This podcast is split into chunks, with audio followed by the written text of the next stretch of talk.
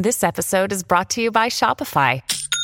Forget the frustration of picking commerce platforms when you switch your business to Shopify, the global commerce platform that supercharges your selling wherever you sell. With Shopify, you'll harness the same intuitive features, trusted apps, and powerful analytics used by the world's leading brands. Sign up today for your $1 per month trial period at shopify.com slash tech, all lowercase. That's shopify.com slash tech.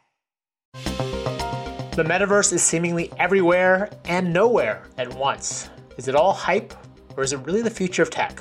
Let's break it down. I'm Roger Cheng, and this is your Daily Charge.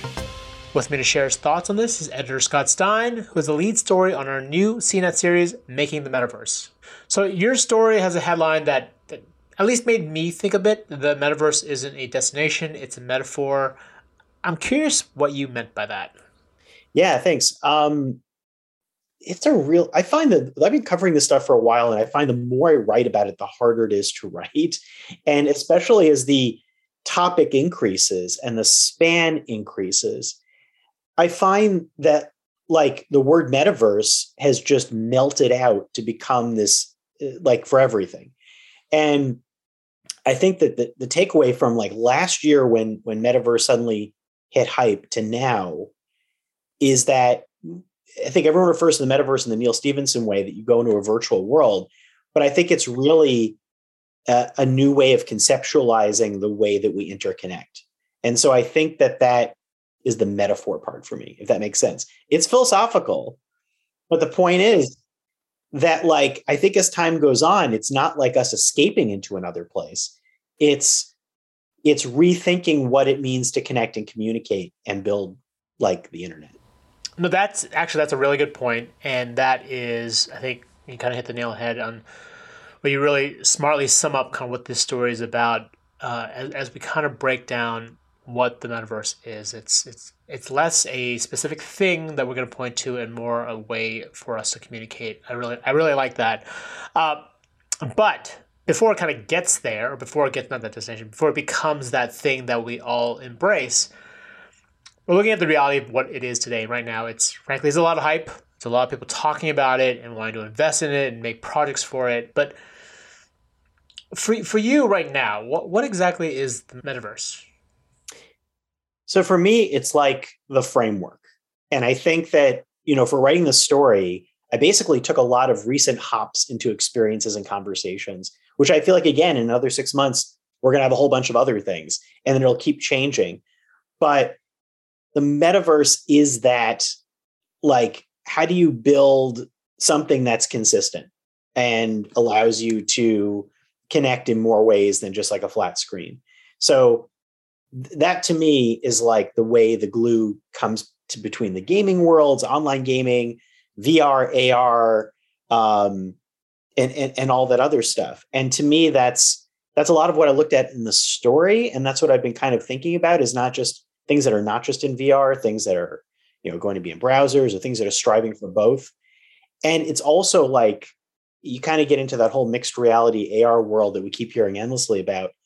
But like if you start having virtual objects and real objects overlaid, um, that's the framework too, because then you start having that not just for headsets, but I don't even get into this in my story, but it's for robotics and anything that is going to navigate. It, it's kind of like building all those layers into the world. And layer is a theme that, that like a lot of people talking about the metaverse discuss it in the terms of. Versus there's another way that's discussed, which kind of intertwines, which is the metaverse and the snow crash way of like a virtual world that you go into. Yes, and we, have seen some of these virtual worlds before, right? Second Life, obviously, from from many years ago, was a thing, and then it stopped being a thing very quickly. Uh, and more recently, we've got you know Minecraft and, Roblox and, and even Fortnite is considered a metaverse. Uh, here's like how we how we get from where things are right now, where these are a lot of these are games, to where the metaverse will be or where where ultimately we'll end up. Yeah, we've talked about this before too, and like when I speaking to uh, Philip Rosedale about Second Life, thinking about um, gaming worlds like Rec Room and and like you said in Fortnite and um, Roblox, I feel like it continues from there into something that is more versatile. Like I feel like the versatility is the key. Like in the same way you put on a VR headset and you're like, oh, it's already here, but you can play a lot of cool games. But like, how do I do work in it? And most people are like, I'm not going to do work in it. And that's stupid. well, like, and it doesn't mean that you're going to do work in it, but it means like in the same, to me, it's the headphone analogy still, which I, I keep making over and over of like, you put headphones on and you take them off and like, you can use them for work or you don't have to use them. I feel like that's where a lot of the interconnected stuff is striving for. So it's like if you move from phone to laptop, VR headset, you know, handing off between devices, which we're getting more used to with a lot of other things like headphones or, you know, um, smart home networks. I feel like that it's like metaverse is that for like your your deeper communication with things, or even for game worlds. Like you're you're connecting with someone there, and you, how do you bridge that out to do something else? Um, I know that sounds all kind of mushy, but that's also because like right now, dozens and dozens and dozens of companies are all throwing their hats in the ring, solving this at the same time, which is adding to that messiness. Yeah, and, and you kind of allude to this with some of the kind of hardware aspects of things, because right now, at least from what I'm hearing from most companies, you know, the true vision of the metaverse includes these immersive worlds uh, that we, we're sort of seeing now, but really that you really experience through VR gear. And you know, as someone who has tried VR many times, I can say that I can barely tolerate being in VR for you know more than 20 minutes, maybe 30 minutes tops. I'm curious what, what you think needs to change in the hardware, or what needs to be improved to make the metaverse more enticing from a VR perspective. Yeah, well, like you know, I got to talk to uh, HTC's head uh, Cher Wang uh, um, about this. One of the things, one of the many things that we're uh, sort of tapping into for the story, and it's interesting because what they've been doing, being very active in VR for years, kind of shows where a lot of other companies are aiming for, which is again to get to those glasses, or they had these flow goggles that they released last year. Trying to get to something that's a little more ubiquitous, like you plug it in your phone, you, you are not like stuck at home, um, and it's not quite a standalone. And I think that's a big part of it, but it's not the full thing. Because like you know, like if I was to really think about that side of any product that exists, I keep thinking about whenever it points to like everyday AR glasses. But everyday AR glasses means that you have to have them as everyday glasses. And nobody has solved that in any way that that that I would call, you know, everyday. And so that means like we probably have a long way to go for that. Otherwise, it's a thing you bring with you that you're going to have to figure out bringing with you, like your phone or bring it in a bag. So I think that's like the basic reality of it.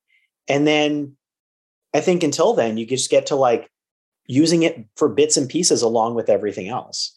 And it's like, you know, I use my monitor for some, some things and I use other things for other things. Um, and I think that is the that that's what's going on with the metaverse right now.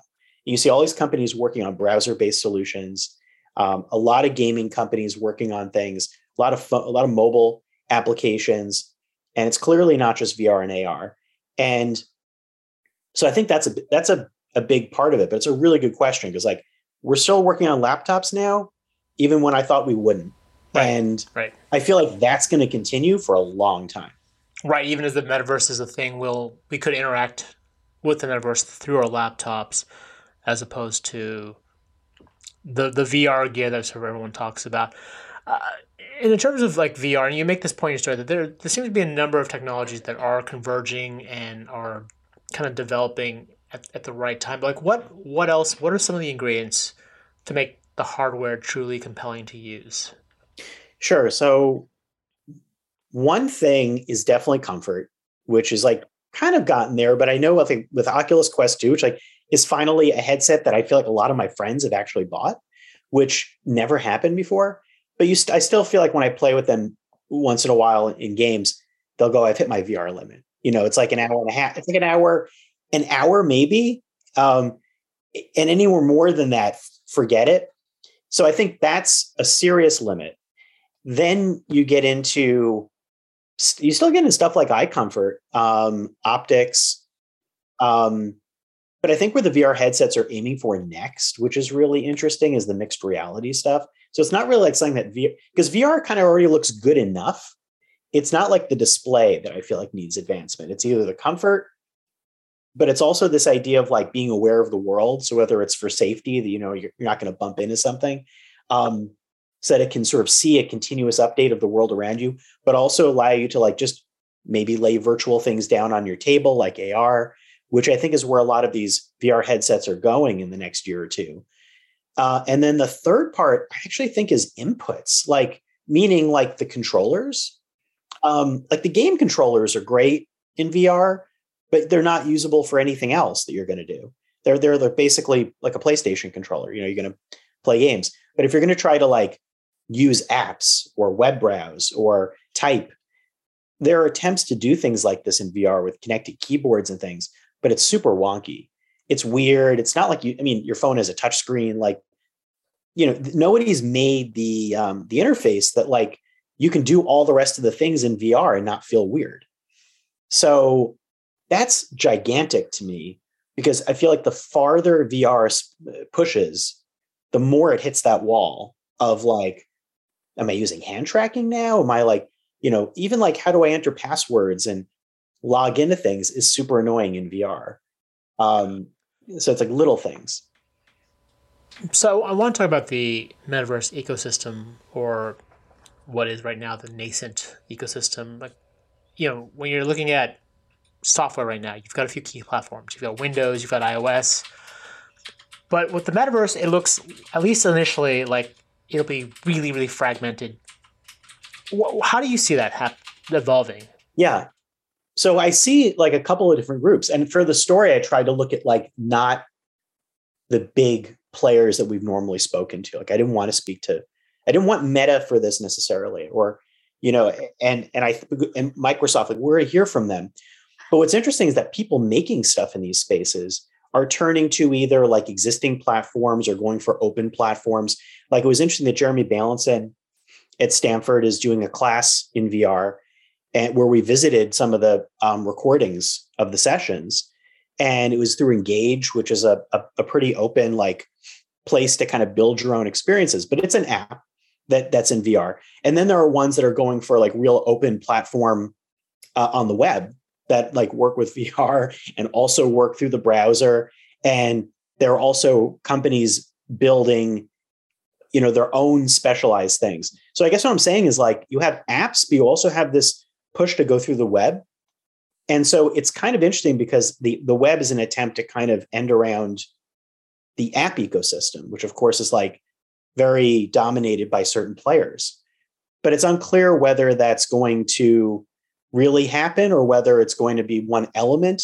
And there's always been a big web focus for a lot of things in tech. And um, but but it's just interesting to see those interplay because I've seen a lot of browser stuff and then I've seen a lot of app stuff. So when you talk about like, I guess when you talk about software, that's what comes to mind because then it's those things have to be compatible with whatever ecosystem pops up. Like right now, Meta doesn't really have a, a VR OS that's like very deep. And Apple has not entered the space. Google has stayed away from the space. Microsoft, its OS is not real. It's a part of it works in VR. So it's almost like nobody's really had that that deep software ecosystem yet there, um, which is interesting. Yeah, it is interesting. It's messy and it's it's really unclear where things are going. But I guess that's that's why folks find the metaverse so fascinating. Last question. Last question. Uh, three years from now, what do you think the metaverse experience will look like? And then I'll ask the same question, but for five years. So three years from now, I think what's really interesting right now is I'm waiting for the big players to enter. And I think that we, have heard Apple about being ready to have some sort of headset. Uh, Google, there are reports about it. They've already been in VR and AR. I feel like I want to see if they're going to more formally be involved again in the landscape. Microsoft keeps shifting, um, but has a presence. So, but I feel like once those parties kind of enter the space, you'll have more apps that naturally move through it or have hook-ins, just like you have mobile apps that work on like a iPhone or Android phone or whatever. I think that's going to become a lot of what the metaverse is. It's going to be like this this app, this experience now for blank and blank and blank. Um, in the way that like streaming TV suddenly like became real and had players and then had the app platforms. So I think in the next three years, it's like that. Just defining like what the what the software is and how these apps work with it, because it's totally patchwork now. Um, so if that makes sense. And I think that hardware is like probably just a continuation of more of the VR stuff with an extension of like some other experiments. Five years from now, I think you're going to get to the point where like you have the weirder AR stuff really take off. We're talking about like what AR glasses and things in the real world and how do we interact with these things that everybody keeps saying are, are more than a couple of years away. But if people nail doing that and have these glasses that can start working with with um, virtual overlays, um, that's a whole other level of things happening while doing stuff in the in the everyday world. Because I feel like before that, in the next three years, I have a hard time believing that people are going to be wearing stuff like that as they go around to stores. But but in five years, it it could get to the point where they it might start actually happening, um, and that's a whole other like safety, societal interaction question. That's like it's not even about going, and that's why it's not about going anywhere. It's more about how all that stuff happens wherever you are. And like, frankly, we do that all the time. Like, hey, I'm taking a call, I'm jumping into a Zoom, I'm I am playing Pokemon Go, I'm doing whatever here, streaming. So we sort of already do that. It's just that we'd be doing it like, I guess, more immersively. But like, so I think that the pieces are already in place, um, like psychologically. Got it. Well, Scott, thank you for for taking your time and, and helping us figure out, muddle through what the metaverse is and what it could be. You can check out his story as well as the rest of the Making the Metaverse package on CNET.com. If you have any questions, ping me on Twitter at Roger W. Cheng. And if you liked what you heard, please rate and subscribe to the podcast. It really helps us out. For the Daily Charge, I'm Roger Cheng. Thanks for listening.